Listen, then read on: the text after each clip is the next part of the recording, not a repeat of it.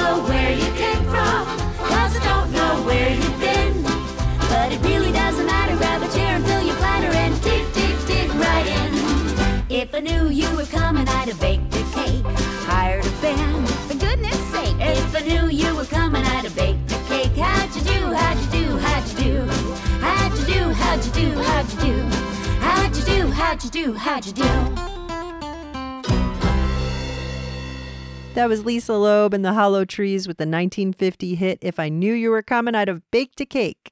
This is the Children's Hour, and I'm Katie Stone.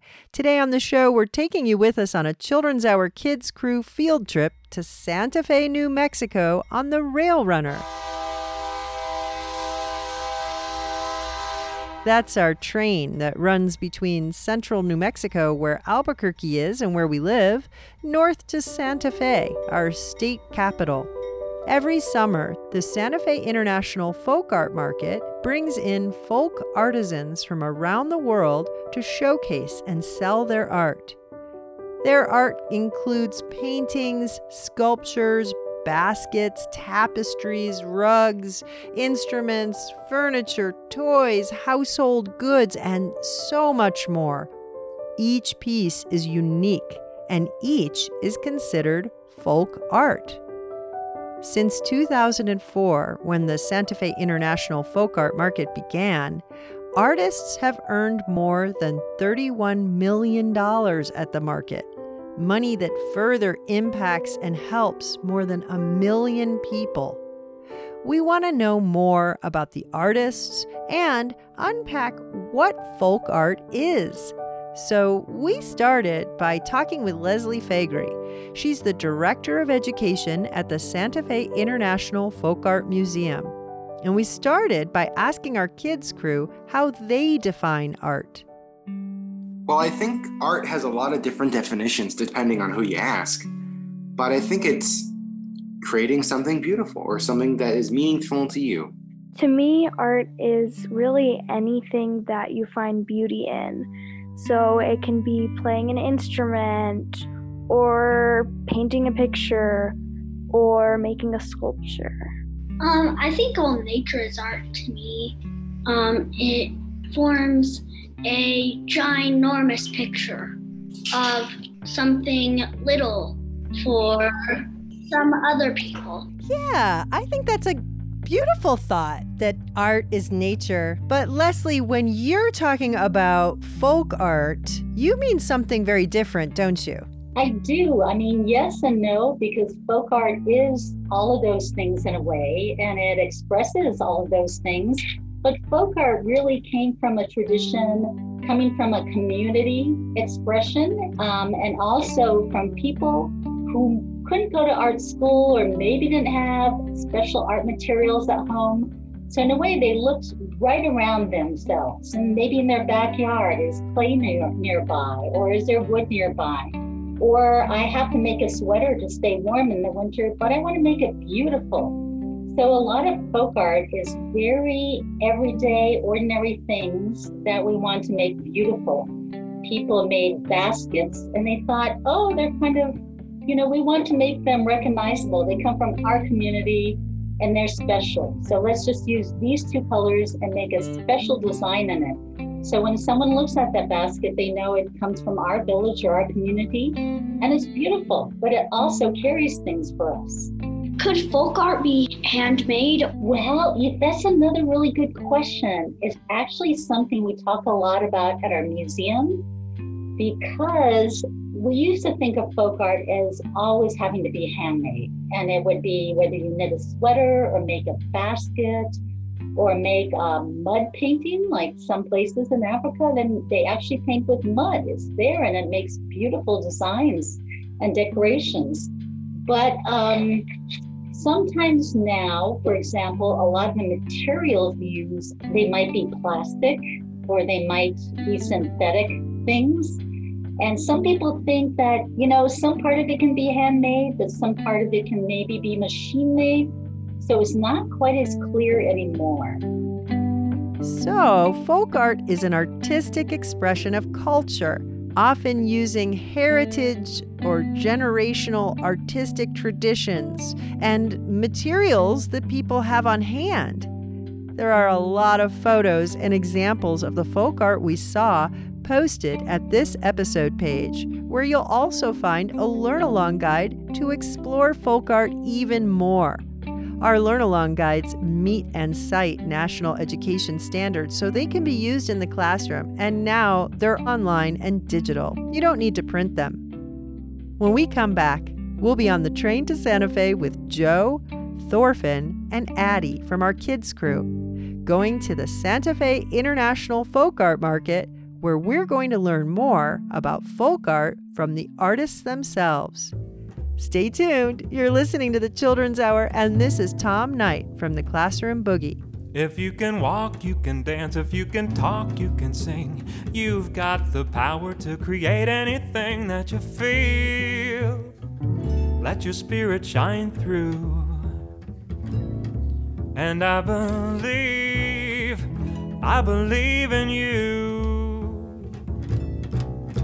It's not about who's smartest or if you're a girl or guy. Everybody is an artist, all you have to do is try. From the little bitty baby to the oldest living man.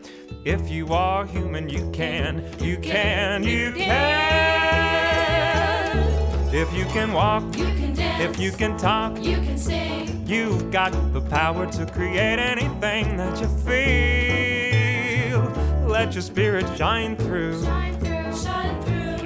And I believe in you. With a pen and paper you can draw a lot of lines.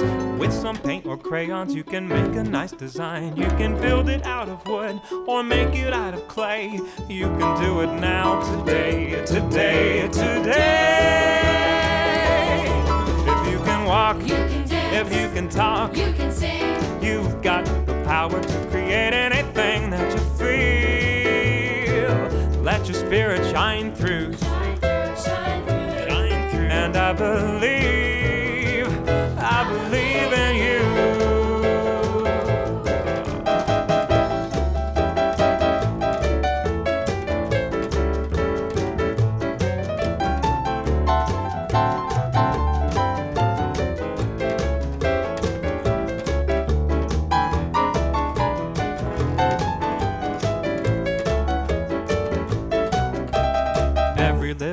person has a story that is true. No one else can tell it, there is only you. Everyone has music and the beating of their heart. You gotta let it out, it's art, it's art, it's art. If you can walk, you can dance, if you can talk, you can sing. You got the power to create anything that you feel. Let your spirit shine through.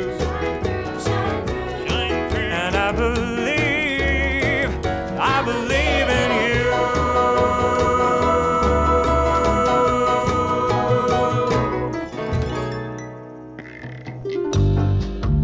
I want to learn what folk art is and also learn a bit about it.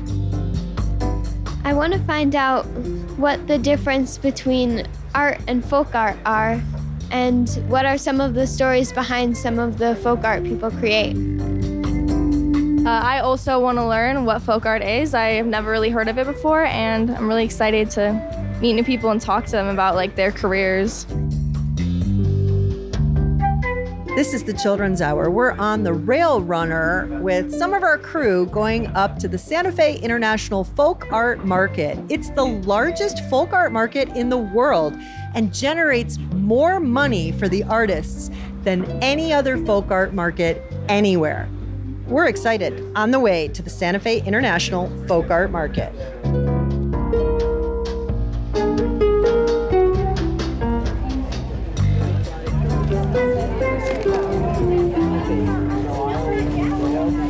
I think folk art is something that have a tradition that can go back from 200 years behind.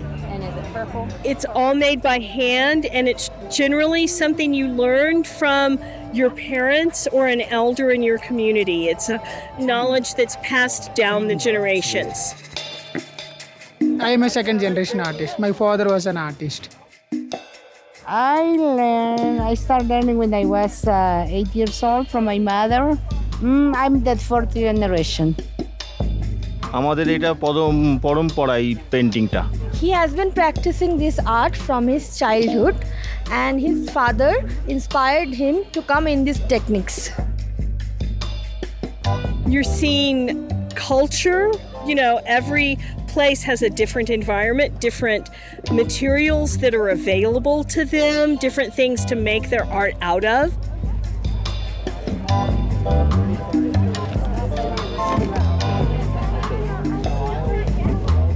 I'm seeing a bunch of booths with many different types of folk art. I'm passing one with a bunch of jewelry. Right now I am seeing many different textiles of fabric, and they all look quite beautiful. My name is Gasali Adeyemo, and I'm from Nigeria, southwest of Nigeria, and I'm a textile artist. I work with natural dye called indigo. Indigo is a very powerful color in my country. Your art has lots of designs in it. How do you make it? The technique you see right here on the table, I have a traditional Yoruba tie-dye, and I have some of them called adire, which is from tapioca, cassava, and also the one you see with the colorful also is batik. Cool. Thank you very much. You're welcome.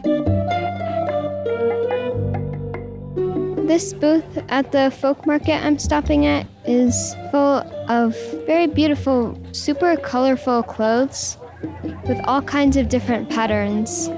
We're going to talk to the person in the stand who makes them. Yes, my name is Abdullah Khatri. I'm from Gujarat. This craft is actually our community tradition. Basically, we are dyers in our community.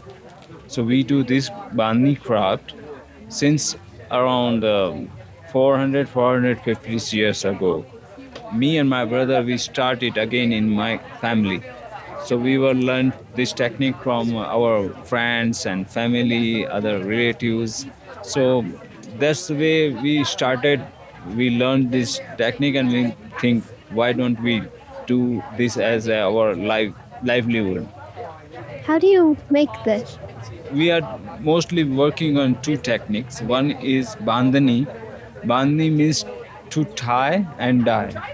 But it started from the tracing design on the fabric first, and then we follow that design, and then we tie it, and then we dye it. You just heard from multiple artists that we spoke with at the Santa Fe International Folk Art Market. There were more than 162 artists from 52 countries. One of the voices you heard was Jean Crawford. She's a volunteer at the Santa Fe International Folk Art Market's musical stage. Not only does the market have artisans, it also has music from around the world. This is the Children's Hour, where we're learning about folk art. Remember, the episode comes with a learn-along guide. It's digital. Find it at childrenshour.org. Look for this episode, Folk Art. Up next, this is Friend of the Children's Hour, Falu.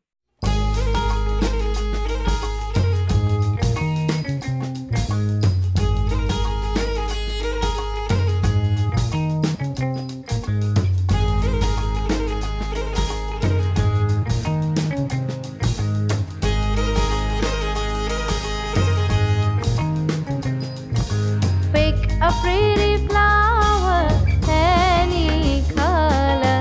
These are from India. Juhi bela champa rajani gandha, juhi bela champa rajani gandha. Grandma likes to part my hair in two, to ponytails that look so beautiful. She tucked the juhi jasmine in my hair. It smelled so sweet in the air. Pick a yummy fruit, any flavor. These are from India. Sita phal chiku bor khao, jamun bhi khao, setur khao. The ground is full of big black ants. They're staying still, but I'll take a chance. My mom says they're yummy jam fruit. I'll climb the tree and give one to you.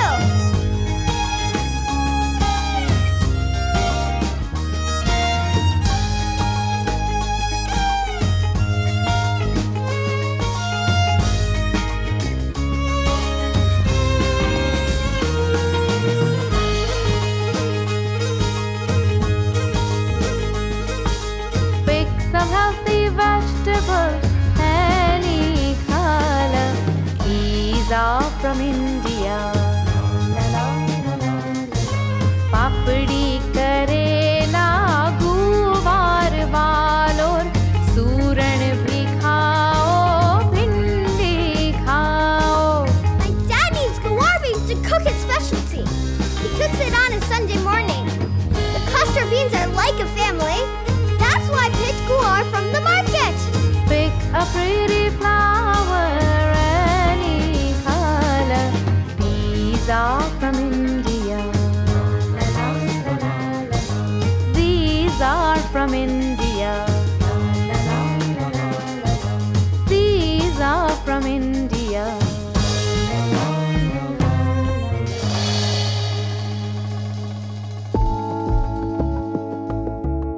You're listening to the Children's Hour. I'm Katie Stone, and in the background, it's Poddington Bear. Today on the Children's Hour, we're learning about folk art. Is there a folk art in your family? We want to know more.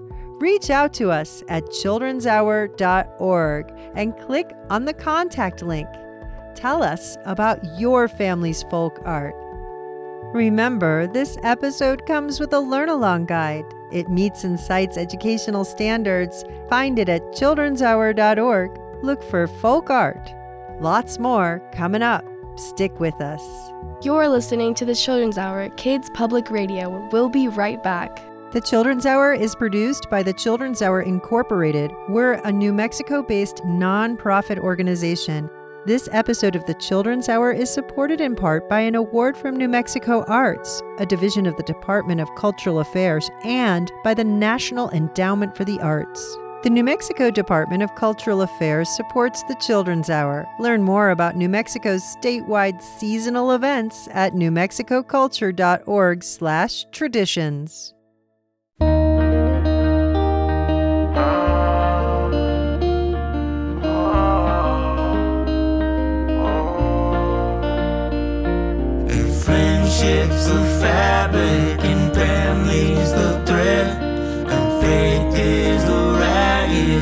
quilt on your bed, and fairness is the pattern we're trying to rebuild, and forgiveness is knowing we're learning to sow our own. I was once an orphan, then got from your family. I know my granny had faith, I asked her she'll handle me. Copped me in 60, yeah, that was a gamble. We didn't have much, it seemed we always had ample eats. Her love used to cover me just like a canopy. She was my guiding light, just like a candle be. Took me in at night, then come back just to glance at me. Her bet paid off, I'm so glad she took a chance on me. Mama, I made this shit because you chose to plant a seed. I forgive you when you made me wear them pants for please. Now I'm your Grammys on red carpets where the cameras be. Ask out for Chuck's, yeah, son, you would've had to see. You would've been proud of me, I know you never doubted me. Never harsh, hardly ever chose to shout at me. It didn't matter though, cause I didn't listen. But you still something you love, and forgiveness, now I get it. Dedicate this song to Purdy. She's no longer here. She lives on through me. I'm her legacy. Still I rise. And friendship's the fabric, and family's the thread, and faith is the ragged old quilt on your bed, and fairness is the pattern we're trying to rebuild, and forgiveness is knowing we're learning to sew our own quilt. That was The Quilt by Saul Paul featuring Red Yarn from a release called Be the Change. You're listening to the Children's Hour, and today on the show, we're exploring folk art. Our kids' crew went to the Santa Fe International Folk Art Market this summer, where we're learning what folk art is all about from the artisans themselves. Let's join Joe at the stage. We're listening to some singers from Croatia who are up on the stage right now.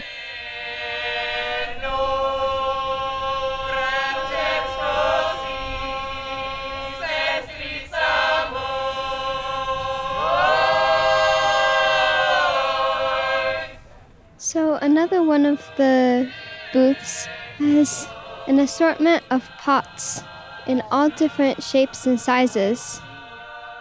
My name is Ngamsile Nala. I'm from South Africa in a place called KwaZulu-Natal, and I'm from the Zulu tribe. When did you start making this art?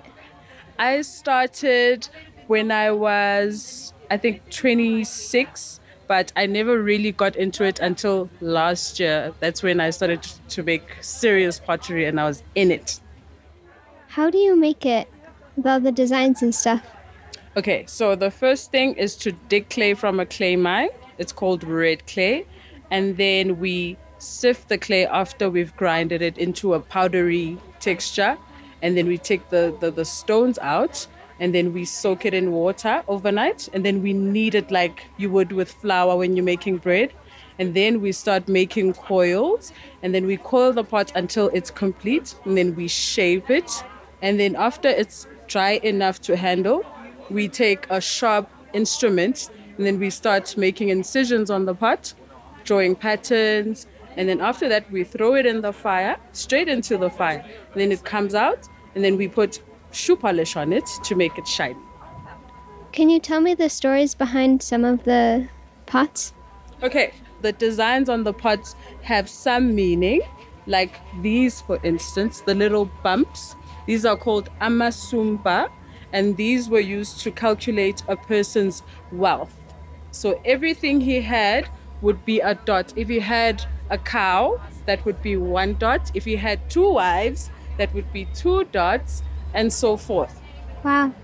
What are the meanings of all the triangles?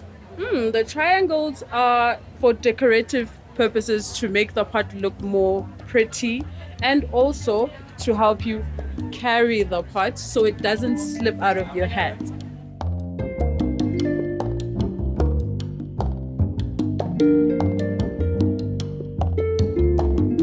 Can you tell me your name? Maya.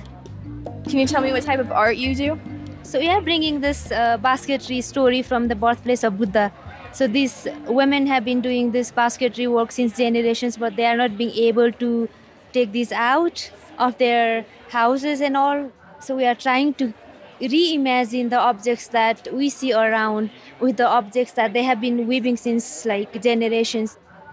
I'll show you some of the like patterns. For example, these you could see like step-like patterns and all. So here we are like dreaming of the Buddha's story of from his birth to the enlightenment period. So we call this journey baskets. The women we are working with used to weave these big wedding baskets, and the bride used to take this as a dowry and then to store their valuables like clothes or ornaments and things like that, and then hung on the wall. So these are the stories that we are carrying from our community and bringing in here in Santa Fe for the first time. That is awesome. So how long does it take to make like one of these? So it depends on the like designs or motifs, and you know, so since these are the traditional coiling method, we call it, it takes like hours and hours to make the basket. For example, it takes one like of this small size takes 10 days to complete. The bigger ones, it would take like from 10 days to a year. Now we are trying to link this culture with the income generation thing. So this is more like empowering them financially also. How else do you get empowers like women? They have been weaving these unconsciously for their like, you know, household utilities and things. Yeah. But using those, their own, you know, inherited skills, now they are being able to make money out of this with the same skill and with the same material, with the same like their imagination. So that makes them like feel empowered while also retaining their culture. Yeah, that is so awesome. Thank you so much. I love how like each piece has like a story behind it. That is so cool. As I said, these are not the only the like, you know, baskets, but each of them carry my community's stories and then my like country's stories, and then yeah. So folk art can provide opportunities to earn a living in addition to carrying on a community's story through art. Baskets that take a year to weave, intricately carved bowls. Folk art includes many types of art. Today on the Children's Hour, we're learning about folk art, and we'll be back at the Santa Fe International Folk Art Market right after this. From Place of Hope, this is a Zulu chant.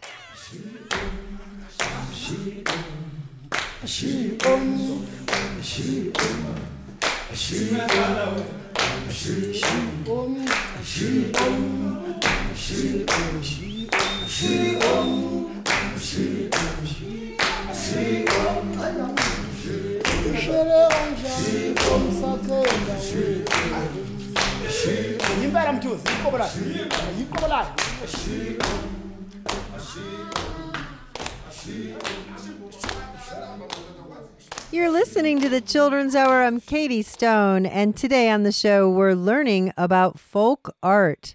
This past July, we sent some of our kids' crew into the Santa Fe International Folk Art Market to meet artisans and find out firsthand what folk art is. Find our Learn Along guide for this episode at childrenshour.org. Look for folk art. Let's catch up with Joe at the market. Another one of these stands holds tables that have models of these beautiful buildings. They look like almost palaces, but they're very small. They're only like an inch or two high. Let's go and talk to the people inside. Hello, my name is Emilka. I'm from Poland, from Krakow. We have our nativity scene called Szopka. They're inspired by architecture of our city. How do you make them?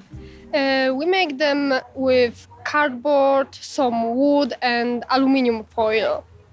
My favorite part of Szopka, I think, it's making figures. I have my own idea how to do this. I use aluminium foil only. We have competition in our city in December. We show our Szopki and commission decide which one is the beauteous one. How long has your family been making them? In my family, it started from my grandfather, and he teach my mom and her touch me.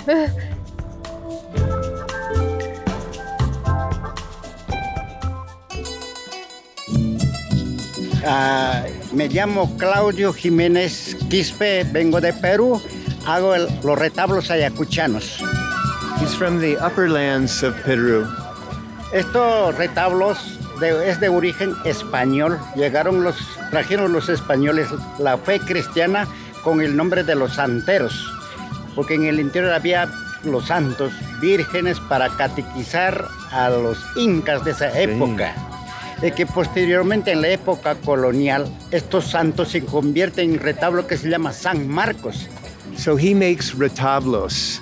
That was the name given when the Spanish conquistadores came and brought the Catholic faith to los Incas.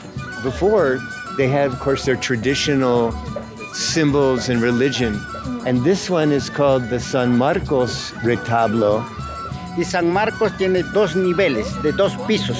Parte arriba representa a los santos patrones de los ganados de esa época colonial. Y parte primer piso representa la herranza, fiesta de los ganados. Y ese es San Marcos. And there's two levels of it. The saints are on the top level, and then down below are all of the things of nature that would have been part of the Incan traditional spiritual way. So a lot of the pieces, they're small. They have a lot of these cabinet doors, and they open to these scenes. Some of them have religious figures, as well as like skeletons and nature, fish. And then if you go over, there's also some masks that are designed. And they also have smaller sculptures of, like, animals. Yeah, it's very colorful. A partir de 1970, mi padre Florentino Jiménez, que era uno de los grandes maestros en los retablos, a través de él yo aprendí. Él cambió el temática de la historia y tiene monumento en Perú, en parte zona de Ayacucho, en el Ministerio de Cultura. Tiene diplomas, gracias a él yo también me esforcé a estudiar un poco de arte. Tengo condecoraciones de ser artista por el Congreso de la República del Perú. His father was an internationally famous and recognized retabloista. And he has like awards and a monument to him near Ayacucho, or in the state of Ayacucho. And with that, he luckily got to also do this field and be educated. Well, thank you. De nada. Gracias.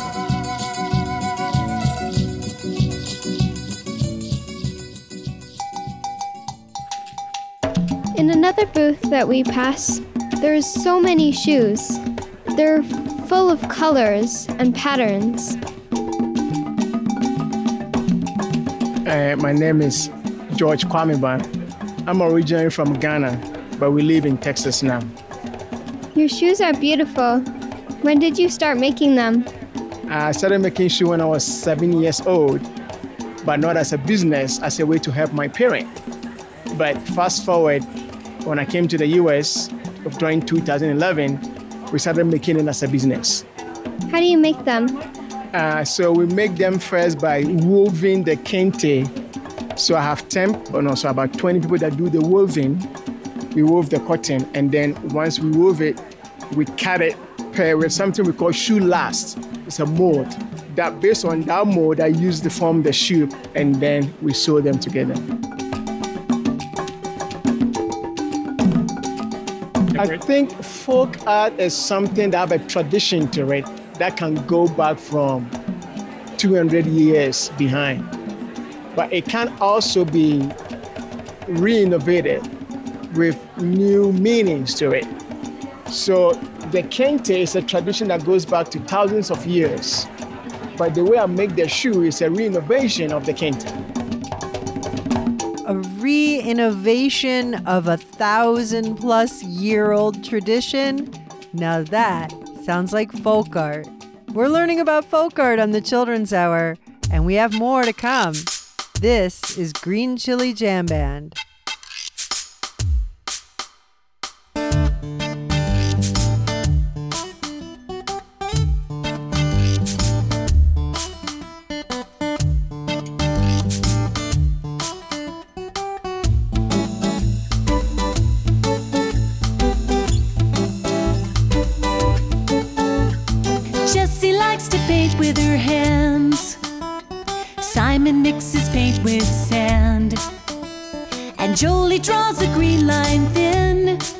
and then she splatters it with yellow.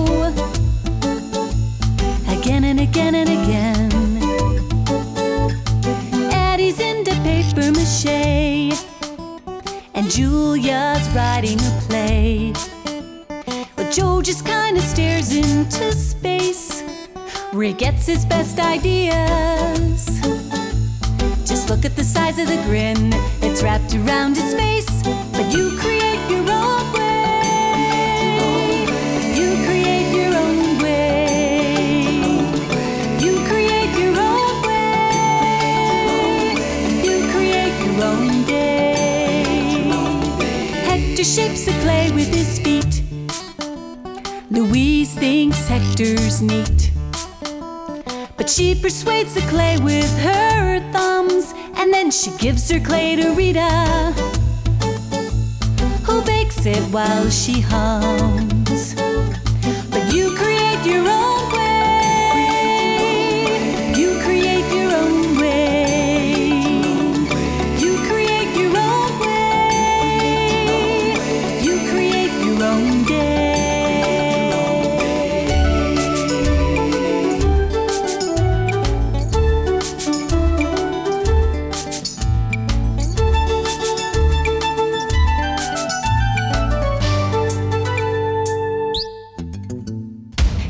Sings a clever song, he makes it up as he goes along.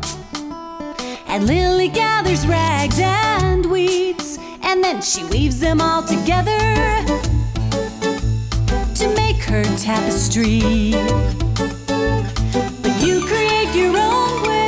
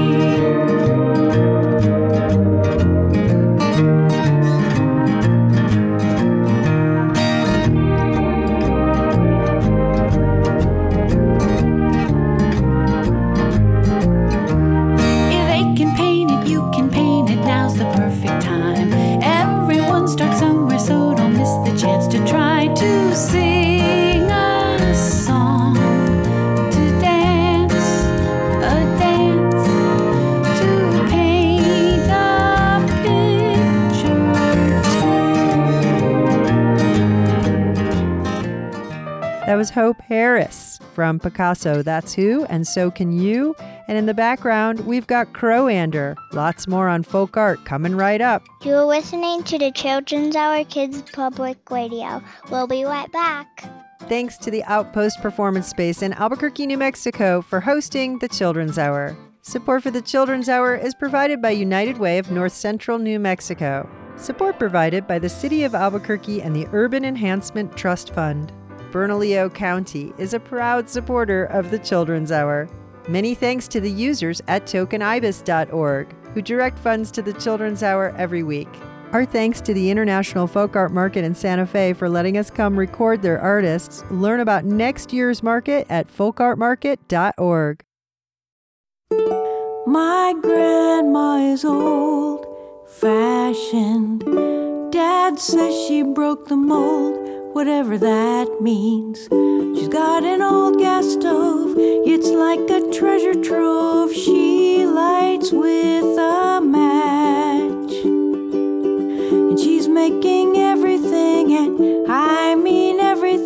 from scratch.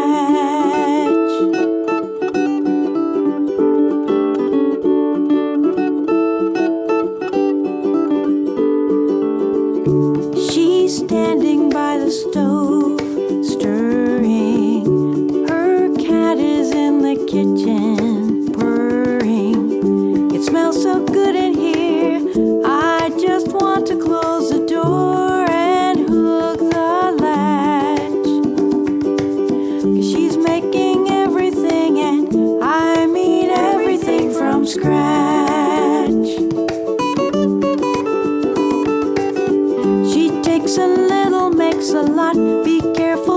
It's kind of hot.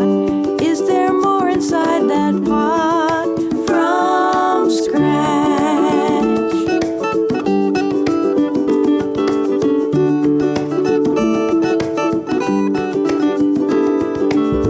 There's always grown-ups in this room talking, so I put my leash upon my dog and go walking. And while that timer clicks by,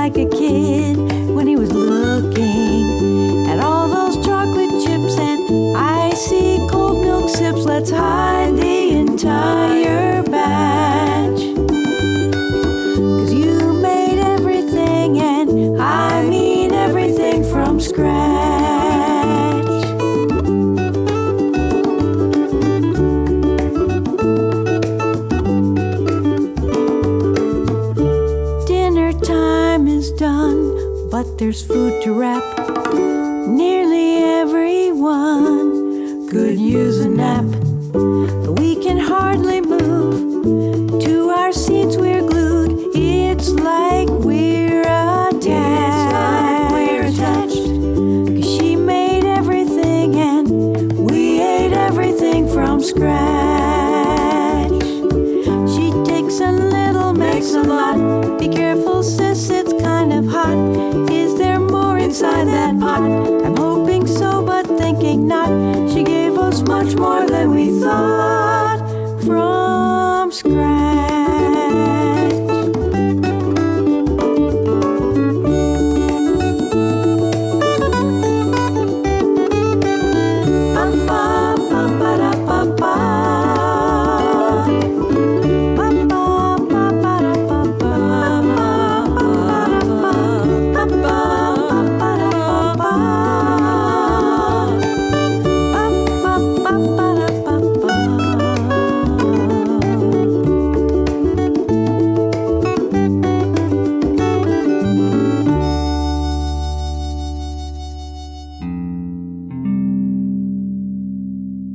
Listening to the Children's Hour. I'm Katie Stone, and that was Kathy Fink and Marcy Markser from Dancin' in the Kitchen. Today on the show, we're learning about folk art.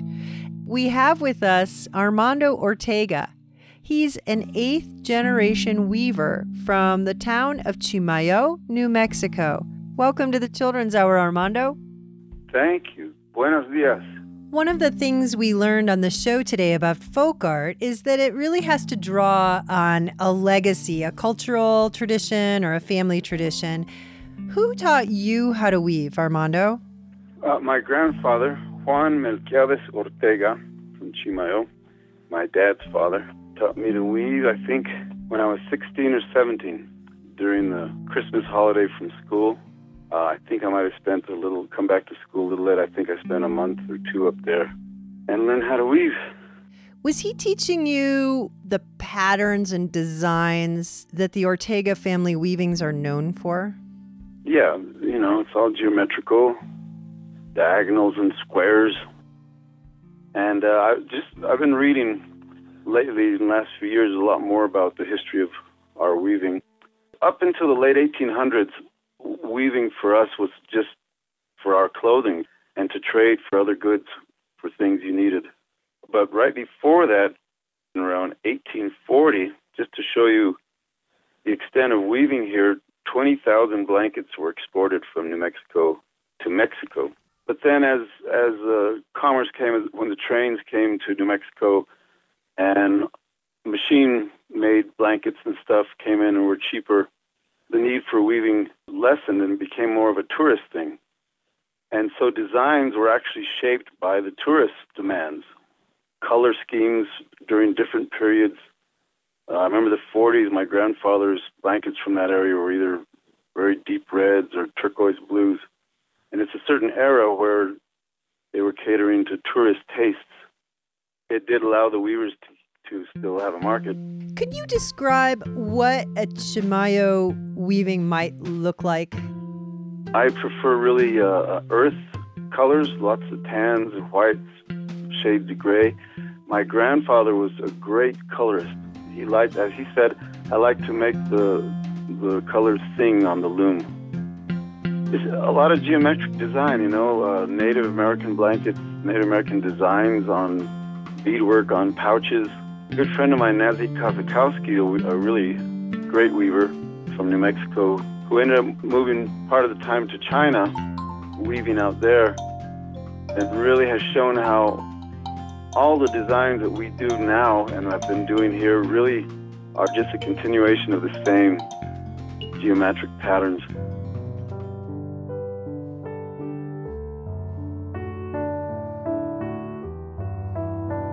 Do you feel connected to your relatives from long ago through your weaving?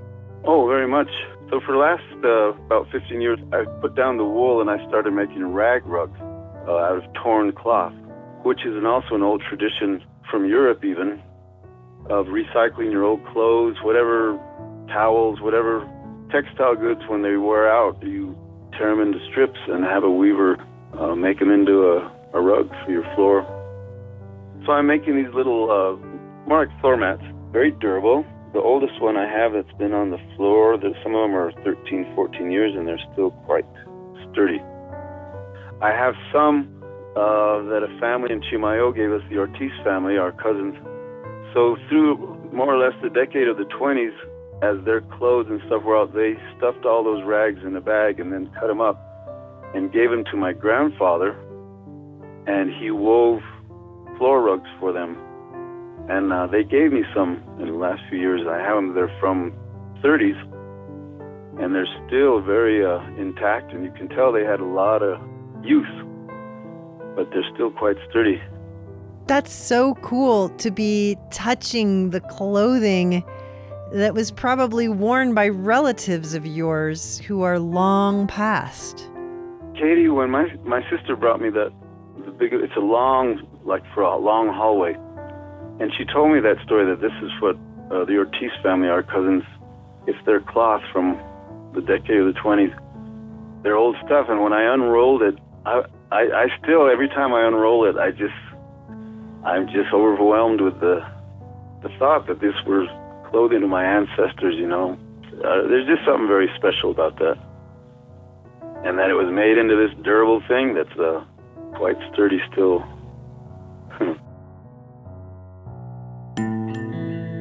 We're talking with Armando Ortega. He's an 8th-generation weaver. His family's out of Chimayo, New Mexico. Armando, if you have the right tools, is weaving pretty straightforward? Weaving's very simple. At least the weaving I know. It's tapestry weaving on a 2-harness loom. That's our traditional loom. But there's looms that have 4. I've seen looms with 6 and 8 harnesses. That's a whole different type of weaving. And that gets kind of mathematical. But yeah, the loom is a very simple machine. You know, it requires maintenance. It's got to be very straight. You've got to have your screws screwed in tight. And as you bang that thing, as you're banging your wool into the blanket, your loom will travel across the floor. So you really have to somehow find a way to nail it down. My grandfathers in Chimayo had beams nailed to the ceiling, down on the floor, because it takes a lot of beating while you're weaving. Gramps wove from about the age of 13, I think, till he was 100. He went blind when he was 100, and he was still weaving. Master 8th-generation weaver Armando Ortega, thank you so much for being with us on the Children's Hour today. Pues a ustedes muchas gracias. Thank you all. Armando's not just a weaver. He's a retired preschool teacher, says hi to all his kids from La Puerta, and he's also a musician. This is his band Wagogo, right here on the Children's Hour.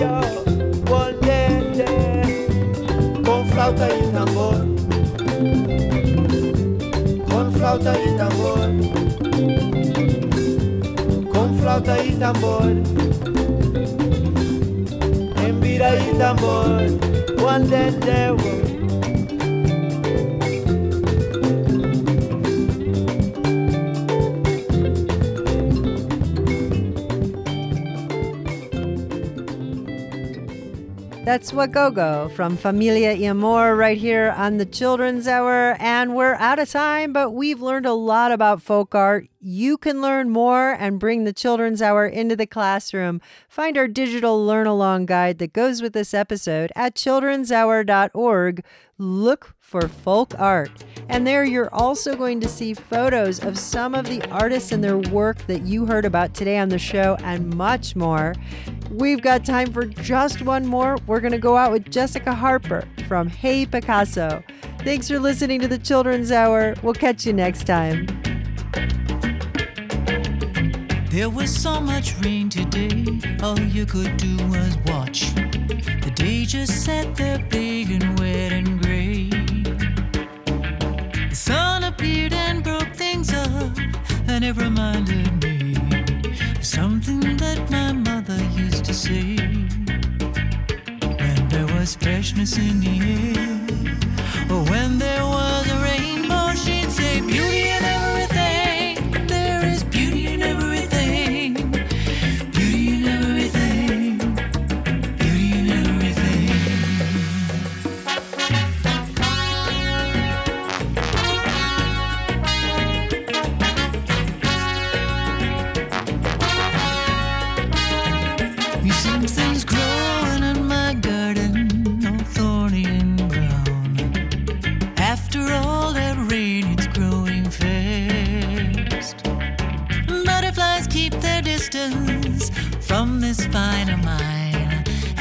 casts its scary shadow on the grass.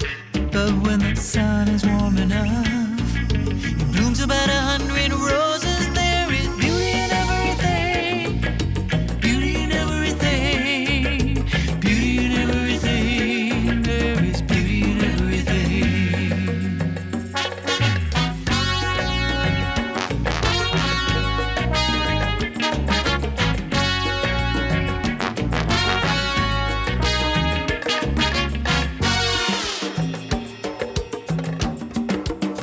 And in every ocean, there's an oyster with a pearl, and there's something shiny in every boy and girl.